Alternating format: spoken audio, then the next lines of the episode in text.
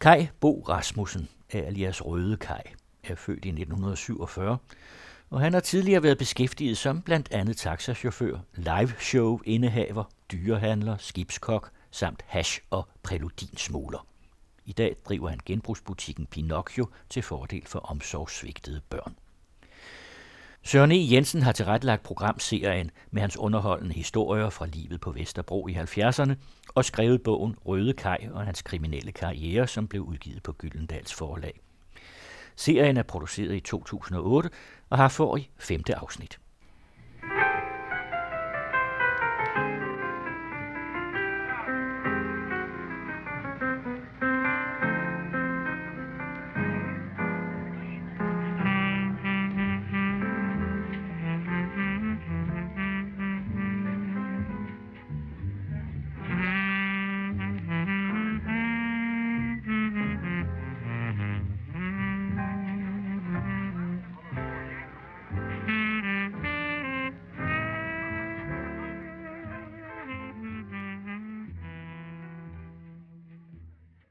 Dengang der var det Sjøgren og den røde op fra stationen op i Svenskade. Og dem har jeg haft mange sjove oplevelser med, de to gutter deroppe fra. Jeg kan sgu ikke engang huske, hvad var det, at de kaldte sig politiet hed der? Det var ikke... Var det bevillingspolitiet? Sædelighedspolitiet. Sædelighedspolitiet, ja. Det gjorde det. Det var faktisk Sædelighedspolitiet. Det var dem, der kørte og holdt øje med luderne også dernede, ikke? Det havde vi sgu også meget sjovt. Altså, de kom ned og snakkede med luderne dernede. Altså, alle sammen kendte jo hinanden, ikke? Altså, Rasmussen deroppe, altså, han blev kaldt for Røde Ras, og Sjøgren. Han var en værre, gammel, sur, indebrændt støder, men der kunne få humøret til at gå ned på nulpunktet på enhver luder og ludergal. Han var simpelthen det mest modbydelige, dumme svin, der fandtes på Guds grønne jord. Hvordan han tiltalte folk. Han var modbydelig. Hvad han tiltalte? Jamen altså, hvad så fedt, Bjergman? Hvad har du på hjertet ud over fedt, når man kommer og skulle sige noget, eller hvis der var et eller andet, ikke? Altså, han talte meget grimt til folk. Og han elskede, hvis det var, at han kunne provokere så meget, som man sagde noget til ham, så han kunne knalde håndjern på dig. Eller han kunne gøre et eller andet. Bare han kunne få lov til at gøre et eller andet. Han havde jo sine soldater med der. Sjøgren, han var nok lederen af det på station 5, som den hed op i Svenskade dengang. Så hvis han kunne få pakket sådan en som mig sammen, eller en af de andre kæle sammen dernede, så ville jeg elskede han det jo. Han elskede det simpelthen. Ikke? Han kunne ikke få nok af det. Ikke? Og derfor generede han. Han generede alle. Altså, han kunne ikke fordrage lud, og han kunne ikke fordrage miljøet åbenbart. Så må man jo bare ligesom være smartere end dem. Ikke? Og... Hvordan var det så det? Jamen, det var jo ved at gemme tingene, før de kom, og have spioner ude, der kunne give mig et præg om, at nu var de på vej, eller nu var de her, eller hvor de nu var henne. Hvis der var en aktion i gang, så fik jeg det at vide, ikke? Og altså, det var sådan, at jeg havde min insiderviden på Vesterbro dengang. Jeg vidste mere om politiet, end de vidste om mig egentlig. Jeg vidste, hvor de var henne af, faktisk hele tiden. En gang imellem, så nåede de jo at komme frem, ikke? Men altså, vi havde vores kasseapparat i pigernes trusser, der kom de der i hvert fald, ikke? Altså, var der penge, og dem var der som regel mange af. Men dem, der så var og i store sædler og sådan noget, de blev lagt ned, og så blev de lagt ned i trusserne på vores kærester, vores kone, eller hvem det nu var dengang. Altså, det var så herdigt, så Bente, der for det meste gik med flere tusind kroner i trussædet dernede. Var det almindeligt egentlig på Vesterbro, man gjorde det her? Nej, men vi gjorde det i hvert fald. Mm-hmm. Der var ikke så mange liveshow-klubber. Der var faktisk ikke nogen, før vi kommer helt hen i starten af 72. Der er Keyhole den eneste, der ligger og i virkeligheden laver penge dernede. Og så ligger der ude i Guldbergsgade, ikke? Der ligger en derude, der ligger en i Baksensgade. Og der ligger nede på Grøntorvet, der ligger en der, ikke? Men de er jo spredt væk. De er væk fra Vesterbro og går faktisk også døde på grund af Vesterbro. På grund af, at de så flytter ned på Vesterbro og åbner klubber dernede, ikke? Altså Vesterbro bliver faktisk simpelthen Red Light District. Ja. Jamen det bliver det sted, hvor man går hen og skal se live show, når det er, ikke? Halmtorvet åbner med live show-klubber og... Der bliver bygget nogle stykker der, fordi de ser jo, hvor mange penge der er i det jo. Lige se, vende tilbage her. Er det stadigvæk den der Club Action fra Gasværksvej, vi har her? Det er disken i pornobutikken på Gasværksvej, ja. Det er, ja, det ser lidt sparsomt ud. Altså, hvad blev det solgt? Ja, der behøver heller ikke at være ret meget i. Vi købte jo ikke så rigtig varer hjem, fordi det var ikke det, vi levede af. Det var ikke, vi levede ikke af at sælge. Altså, vi skulle bare have spredt de filmer, de bøger, de ting ud, og så skulle vi have folk ind, der ville gå til liveshow. Mm-hmm. Eller de mennesker, der kom ind og ville købe luder.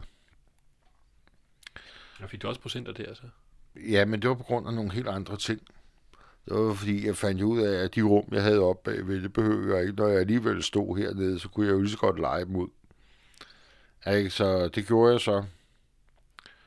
Og det havde jo også nogle lidt sjove historier med... Selv samme Sjøgren, han kom jo en gang imellem der, fordi han kunne godt se, at pigerne gik ind. Vi havde indgangen i Gasværksvej nummer 31, der havde vi jo hovedtrappen, at de kunne gå ind i. Ikke? Men der, når de så kom ind i stuen til venstre, jamen så var det jo bare ind i gangen bag ved pornoforretningen, at de så kom ind. Og der var det lille værelse inde bagved der, men... Bente, der, hun havde jo lige fået på den måde, at hun skulle optræde, hun skulle lave noget nyt i pornoklubberne, så hun ville optræde med slanger. Så hun havde købt sig en pysenslange på, jeg tror det skulle være 3 meter lang, eller sådan lidt. Og der havde jeg så bygget sådan en voliere inde i det lille rum der. Og der var den der pysenslange derinde i. Men selvom den var der, så havde jeg også lejet det ud. Det her lokale der, havde jeg lejet ud til en pige fra Aarhus, som hun kunne bruge som aftrædelsesrum. Og så kunne jeg få 100 kroner om dagen, for at hun kunne låne det her. Og Bente på et tidspunkt er syg og ligger oppe i vores seng bag ved den her. Det er så her, vi har. Der sidder hun jo oppe der sammen med vores hund. Jeg har mit køkken der og kommer ind herover. Heroppe, det var vores private, og det eneste private, vi i virkeligheden havde. Der har jo set, der sidder, det er en, der hedder Marianne, der sidder og kommer på besøg, ikke? Altså, vi havde lavet det sådan, at der var simpelthen bare så et gardin for vores tøj, ikke? Og ellers så boede vi der bare. Det er så mine forældre, der er på besøg. Nøjagtigt det samme sted. Så, men heroppe, hvor vi sov der, der se, hun sidder der, og hun har aldrig noget tøj på, når hun var i seng jo. Men en dag, der står jeg dernede, og jeg havde lejet det her rum ud. Og så kommer Sjøgren og den røde ind. Og nu vidste de, nu havde de mig. Ikke, fordi nu havde de set, at hun var gået ind deroppe, og hun var kommet ind, og hun var gået ind hos mig. Så det passer jo ikke. Så jeg sagde, jamen, han vidste, der havde været en mand herinde. Så jeg sagde, nej, det har der ikke. Det måtte jeg fortælle. Jamen, de skulle op bagved og kigge, ikke? Så jeg sagde, jamen, det skal du ikke. Du skal blive hernede. Så, fordi min kone, hun nøgen, hun sidder og er syg deroppe, så ligger inde i sin seng og er syg. Jamen, det var jo ikke en rufferi, og det var ikke en ruffærelse, og sagde, jamen altså, det kan du så gøre, som du vil, men altså, der er ikke nogen her. Men du må i hvert fald lade mig gå op, og så sige, at du kommer. For jeg vil ikke have, at du går ind, og så hun sidder oppe i sengen og splitter nøgen. Du skal ikke gå op og glo på hende. Og, altså, prøver jeg at sige en helt sådan. Ikke? Så fik jeg sgu lov til at gå op. Og mig ind i det her lille rum der, så jeg forrettede puderne og gjorde ved, der hvor slangen var inde, og skrue op for varmen, og toiletpapir og kondomer og sådan noget. Det fik jeg væk og op og puttet op i en sådan fodskammel, og fik det gemt derinde, så han ikke kunne se det, ikke? Og ind til siden og sige, Bente, du må sgu se at få noget tøj på, Sjøgren han kommer, ikke? Ja, ikke? Så hun tog bare en overfrakke. Ja, ikke? Så tog hun en overfrakke, og så satte hun sig op i sengen med overfrakke på. Jeg tror sgu, jeg har et billede af det fra den dag af. Og hun sidder med overfrak på oppe i sengen. Da han så kommer op der, så siger han, nå, siger han, er du vant til at ligge i sengen med overfrakke på? Det må hun så sige, nej, det var hun jo ikke. Men jeg havde været op og give besked på, at han var på vej op. Så hun havde bare taget sin frakke over sig. Det var han fuldkommen. Han blev fuldkommen vanvittig på mig. Over at han ikke fandt noget deroppe. Det er det Herdis. Det er hende, som vi snakker om. Der er et meget bedre billede af, hvor man bedre kan se, hvor godt det Herdis egentlig så ud. Hun var en utrolig flot pige, synes jeg i hvert fald, hun var. Hvor kom hun fra så? Hun kom fra Lolland. Hvor lang tid var hun hos dig?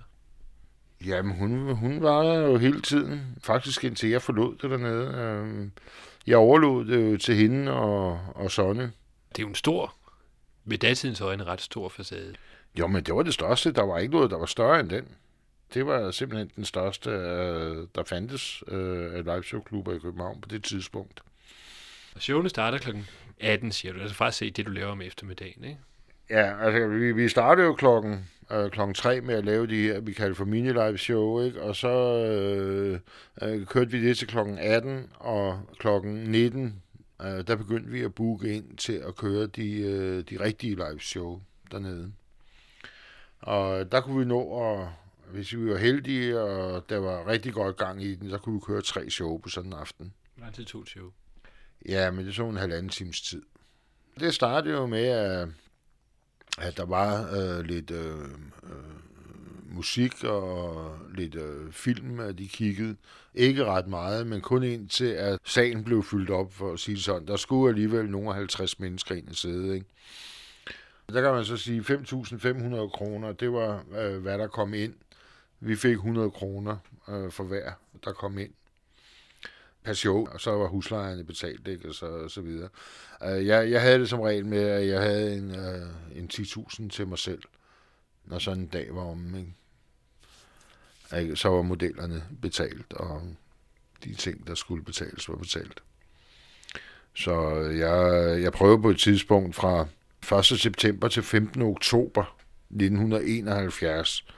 Der var simpelthen så meget gang i den, så jeg blev nødt til at tømme mine lommer. Jeg kunne ikke have flere penge i mine lommer. Så mange var der. Jeg blev nødt til at gå over på Komet Bar, som lå lige skråt overfor. Og der havde jeg min veninde der hed Aki. Og hun havde en plastikpose, hvor jeg så tømte lommerne for 50 og 100 kronesedler og 10 og hvad der nu var af sedler. Det puttede jeg ned i en stor plastikpose og lagde ind i et skab derovre. Og så gik jeg over igen der, og så fyldte jeg lommerne igen, og tilbage til Komet Bar og tømme ned i posen. Og de poser her, det var jo dem, som jeg så tog med om aftenen. Og der var det som regel, så gik jeg over, og så smed jeg dem i min bankboks om morgenen, når vi var færdige. Og der har jeg så brugt penge til, at vi har været ude at spise over på Hotel Mercur, så vi som regel over og spiste, eller på Sheraton, der spiste vi også meget over, ikke? Altså, det var nogle dejlige hotelrestauranter der. Det skulle også være dyrt, ikke? Jo, det skulle være lidt dyrt, og vi var lidt blæret over, fordi vi havde jo fandme så mange penge, så altså, sådan en politibetjent, der kom ind, altså, min kammerat der, Sonja, han var jo helt vild med at fortælle ham, at han tjente det samme om dagen, så han tjente på en hel måned, og det motiverede ham jo ikke rigtig på at behandle os pænt i hvert fald. Og ikke, så tænker han, de skal ned med nakken, dem der, ikke? Altså, de skal ikke stå her og sige sådan til mig, vel? Og jeg har aldrig kunnet fordrage, at der er nogen, der har brugt de her penge som et middel på, og altså for fanden, hvorfor kan man ikke bare holde sin bøtte? Og så nyde, at man har de her skillinger. Hvorfor skal du gå og fortælle politiet, at jeg tjener mere om dagen, end du gør på en hel måned? Jamen, det får du da kun til at pisse dem af, altså. 10.000 per dag. Jeg ved ikke, hvor mange dage om ugen var det? Jamen, det var 7 dage om ugen. Der var aldrig lukket. Der var altid åben i den her butik på de halvanden måned. Der gik jeg over og tog den her pose med resten af pengene, der var tilbage, efter jeg havde været ude at spise, og efter jeg havde holdt hof, været på diskotek og givet en flaske, eller hvad vi nu gjorde der om natten. Der om morgenen, når jeg vågnede, når jeg stod op, Så først jeg gjorde, så gik jeg over i banken, og så tog jeg en 50'er og puttede i lommen, og resten af pengene dem tog jeg i posen, og så lagde jeg dem ind i bankboksen. Og sådan gjorde jeg i det her halvanden måned. Da jeg så kommer over der den 15. oktober, så tænkte jeg, nu skal jeg lige over og se, hvor mange penge der ligger i den her boks. Så lå der 389.400 kroner. Altså lige knap 390.000 kroner. Det er sgu da meget pænt på halvanden måned, altså. På det tidspunkt. Altså, det er sgu bare god forretning, det her. Så jeg indstillede mig på, at jeg ville købe den her Keyhole. Jeg giver mig godt tilbud deroppe, den tykke, men det var han ikke interesseret i, altså. Men altså, du begynder jo også at bruge penge. Vi kan se, der er et billede af en Mustang her, ikke? Jo, altså, den blev sparet sammen til på 14 dage. Herregud, den kostede 149.000 ude til Scania Damm ude på Saks Møllevej, så gik jo bare det ud og købte den. Det var helt taget, så du kunne godt lide at vise, at du havde pengene, ikke? Ja, om jeg kunne lide at vise, at jeg havde penge, det ved jeg ikke. Altså, jeg kørte i en Ford Mustang, og jeg havde vel rimelig pænt tøj på, også efter datidens ting og sager. Men jeg pralede aldrig af mine penge. Jeg pralede aldrig af, at jeg havde pengene. Jeg havde dem bare. Altså ligegyldigt hvad, jeg har altid bare kunnet grave ned, og så tage fat, og så havde jeg nogle 1000 kroner. Og den filosofi og den måde at leve på, den har jeg brugt i al min tid. Jeg har aldrig nogensinde manglet penge. Jeg har altid haft et hul, at jeg kunne stikke armen ned i, og så hive nogle 1000 kroner op, hvis jeg havde brug for det. Men du stiger i hierarkiet, i og med at du lige pludselig, altså står der for Keyhole, der tjener en hulens masse penge. Jo, altså, men igen, så trækker jeg mig hellere lidt tilbage, og lader være med at vise, at jeg har alle de penge, og så observerer jeg at de andre, hvor pengene ellers er henne. Jeg har aldrig brudt mig om at prale af mine penge. Dem, der har gjort det, har altid kommet galt afsted. Faktisk helt fra jeg var lille dreng af, der opdagede jeg, hvad det ville sige at tage fejl af mennesker med hensyn til økonomisk formåen. Og det var en, der kom og hjalp min farmor, som jeg boede hos som knægt, fordi jeg havde det af helvedes til hjemme. Jeg blev banket, og jeg blev slået, og jeg var nok det, der kaldes for et omsorgsvigtet barn i stor stil. Men min farmor tog så af mig, og der kom en, som jeg holdt utrolig meget af, som hed Pedersen. Og han kom og hjalp min farmor med at hugge brænde og med at gøre nogle forskellige ting. Han var jo det, man kalder for en vagabond, en bums, en hjemløs, der ikke havde noget som helst. Så når han var færdig med at hugge brænde og bære koks op for min farmor, så fik han 2 kroner, og så fik han en madpakke, og så spiste han med, når han var der. Og det viste sig, at den mand, han havde så mange penge, så min farmor blev så vred på ham, så hun ville aldrig nogensinde se ham mere. Han kom ved pengeombytningen i 50'erne, der kom han med en skottersæske fyldt med 500 kronesedler. Og der mente jeg, jamen, ham Pedersen der, han var sgu smart i virkeligheden. Fordi der var ikke nogen, der ville gøre ham noget som helst. Fordi der var jo ikke noget at tage fra ham. Så han fik lov til at være i fred. Og den filosofi, den har jeg faktisk kørt op igennem hele min tid. Al den tid, at jeg har haft med tingene at gøre. Jeg har godt kunnet lide at have penge, og det kan jeg stadigvæk godt lide at have. Men jeg synes ikke, man behøver at flagre med dem. Og det kan man jo så også se. Jeg kan huske allerførste gang, vi mødtes. Altså, der snakkede vi om alt det der med smykker. Og du har også de store ringer og så videre. Ja, altså selvfølgelig er det. Altså, det var jo ret billigt at komme til for mig på det tidspunkt. Altså store armbånd og store ringe. Det skulle enhver Vesterbro-dreng med respekt for sig selv have. Altså, ellers så var man ikke noget i hvert fald. Så jo større ringe og jo flottere armlænker og kæder du kunne have, det gav noget prestige. Men det var jo ikke ligesom at prale med dem, ligesom man sidder og viser sin tegnebog frem og siger, prøv at se, hvor mange penge jeg har. Det var jo bare det at stikke hånden i lommen. Og hver gang du gjorde det, så hævde du jo bare penge op af den lomme. Og det var det, at der var nogen, der ikke forstod. Jeg ved ikke rigtig, hvordan jeg skal sige det, men hvis jeg opdagede det, at de havde så mange penge, så de kunne sidde og flashe dem. Jamen, så tænkte jeg, jamen, så så må jeg da have dem. Du kære julemand, så snuppede jeg dem frem. Altså, og hvis det var, så var det jo Vesterbro for pokker. Altså, lyderne var der, det var nogle af mine bedste venner. Ikke? Hvis vi blev enige om, at vi skulle tømme lommen på ham, det fjols, der rendte rundt og flaskede alle de her mange tusind kroner, jamen så tog vi dem fra ham. Han kom aldrig nogensinde ud derfra, før vi havde taget de penge. På et tidspunkt, der tror jeg på Komet Bar, hvor det var, at vi gjorde det de fleste af det, hvor det var, at det var vores andet hjem. Der var der så mange tegnbøger i cisternen, så du kunne ikke engang trække ud. Der var ikke plads til vand deroppe i, så mange tegnbøger lå der i den der cisterne, ikke? Fordi man nappede penge, så gik man derud, så tømte man, og så tegnbogen røg deroppe, og så var man inde, der en svider, eller hvad man nu gjorde. De fattede, de nåede aldrig nogensinde. Lige pludselig var tegnbogen bare væk, og de anede ikke, hvor fanden det var blevet af. Hvornår kom du egentlig første gang på Komet? Jamen det kom vi jo, da vi startede. Da jeg begynder at åbne klubben over i Keyhole, over i Istegade, der går jeg over og taler med dem, der har Komet Bar, og præsenterer mig og fortæller, hvem jeg er, og siger, nu starter vi altså op over på den anden side af gaden, så jeg vil godt have en regning derovre. Ah, men det regninger, det var ikke noget, de beskæftigede sig med. Det var kontantbetaling. Og så sagde jeg, jamen, altså, så gør vi det på en anden måde, sagde jeg. Her, sagde jeg, der er 1000 kroner. Når de er færdige, så siger jeg bare, at I skal have nogle flere. Så kan du fandme tro, at så kunne jeg godt, så var der ikke noget, så var der regning lige, som det passede. Fordi den stil var de sgu ikke lige vant til, vel? Hvad var Komet Bar for et sted? Jamen, Komet Bar, det var et sted for luder og lommetyve, og det var den befolkning, der var i nærområdet, der benyttede den Komet Bar. Alle kendte hinanden dernede. Det var et trygt sted at komme for os. Ikke? Der kunne intet ondt ske os, når vi var på Komet Bar. Det var et vigtigt værtshus på Vesterbro.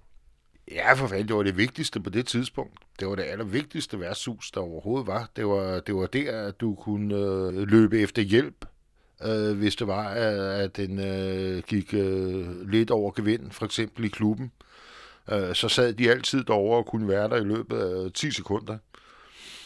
Ikke? Så stakkels de mennesker, der ligesom provokerede eller ville gøre også noget i forretningen på den anden side af gaden. Ikke? Det var i knips med fingrene, så stod der altså 20 rødder og var helt vilde efter at få lov til at rive dem fra hinanden. Ikke? Og der skulle man faktisk passe lidt på, hvad man gjorde der. Fordi de ville gerne vise, hvor gode de var til at rive folk fra hinanden.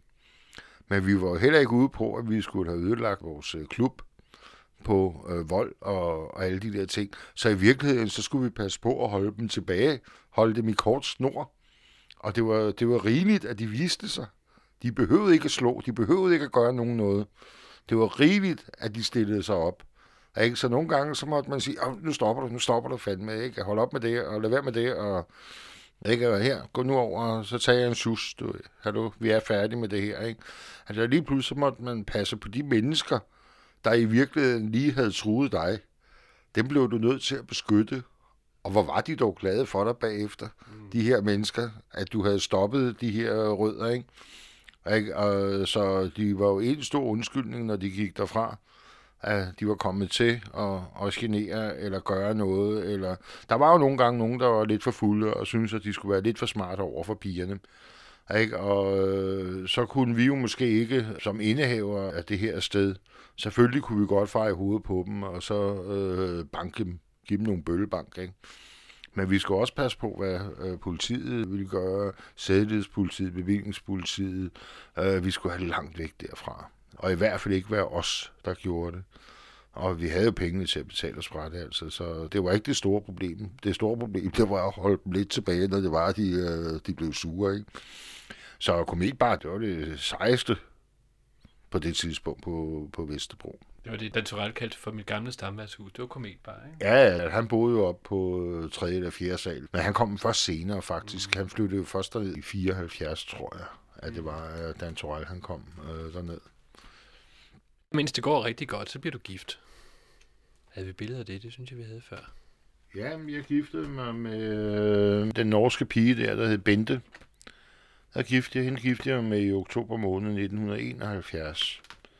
Fordi noget skulle der ske. Vi skulle holde en fest på en eller anden måde, ikke? Og det gjorde vi så ved at gifte os. På det tidspunkt, der hun, altså hun var optrædende i Keyhole, men ganske kort tid, ikke? Så længe at vi havde Keyhole, der var optrådt hun dernede. Hun var jo med hver dag faktisk, hvis det var, hun ikke var for fuld. Eller... Men som regel, så var hun med i det derovre, og var med i optræden også.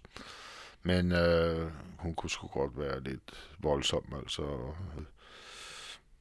mere farlig, end man lige umiddelbart skulle tro, når man så hende. Hvad end det?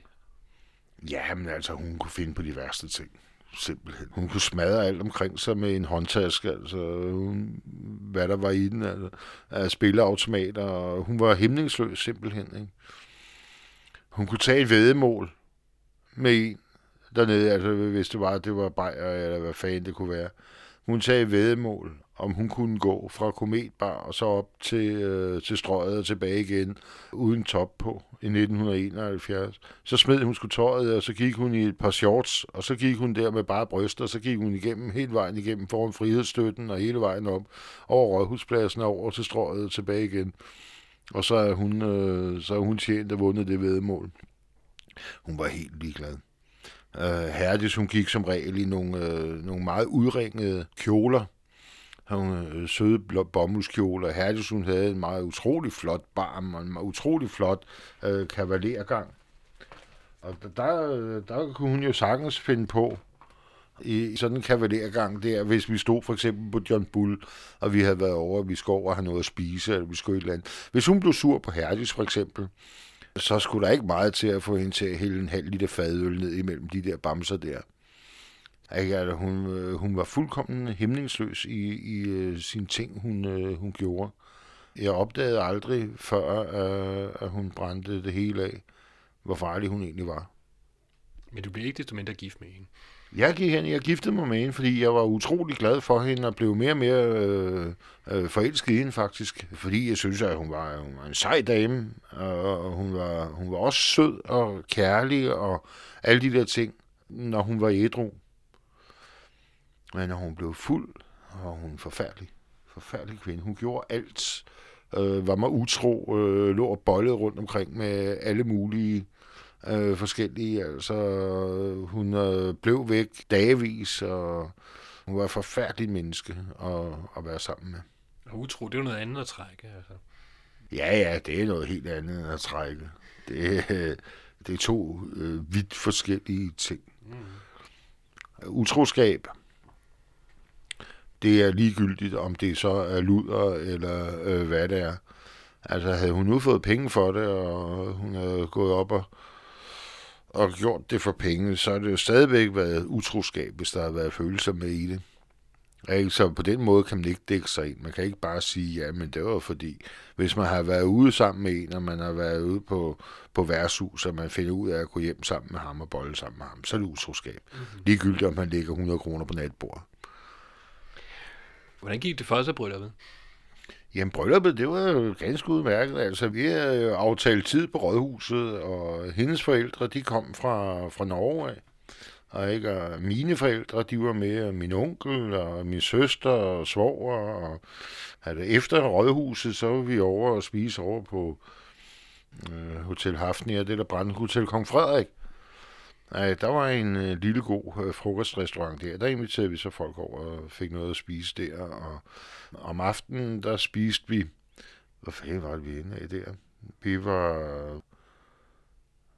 Vi spiste på en lækker restaurant et eller andet sted. Var det Sheraton, tror jeg? Vi sluttede i hvert fald af kaffe og ting og sager. Det var på Valencia.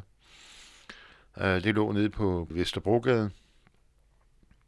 Og var en natklub i 2 etager med i bunden, der sang Paul Bundgård, og der var sådan en varieté-show.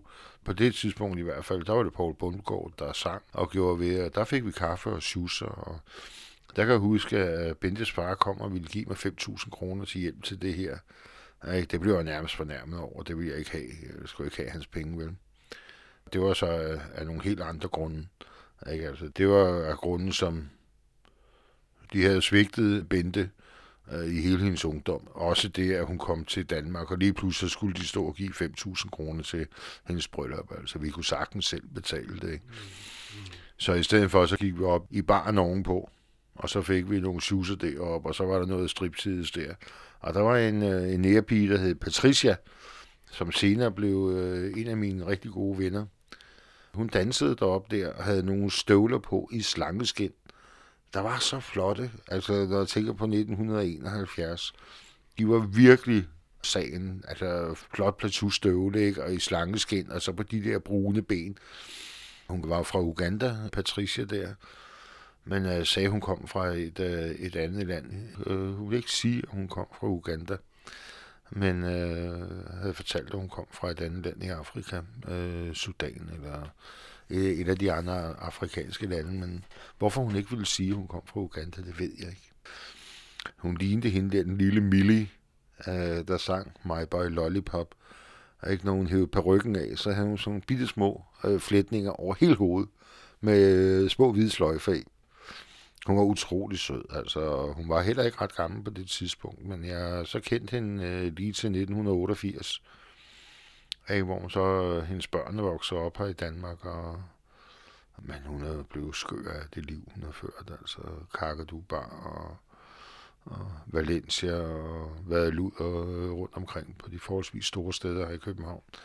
Ikke, og det ødelægger folk, sådan noget, det ødelægger folk, ikke? Så det samme er hun blevet, ikke? Men hun var en sød og en dejlig pige, da jeg mødte hende første gang, og det var i Klub 6 inde i Jernbanegade der i slutningen af 60'erne. Der var hun ikke startet rigtigt på det endnu, vel, men gik hen og blev luder på det. Men det var vores bryllup, vi holdt derovre, og så sluttede sig af der, da baren lukkede der klokken 5 om morgenen, Valencia, ikke? Og gik så hjem og skulle holde vores bryllupsnat, men var alt for fulde til overhovedet kunne holde noget som helst bryllupsnat. Så det blev der så ikke noget af.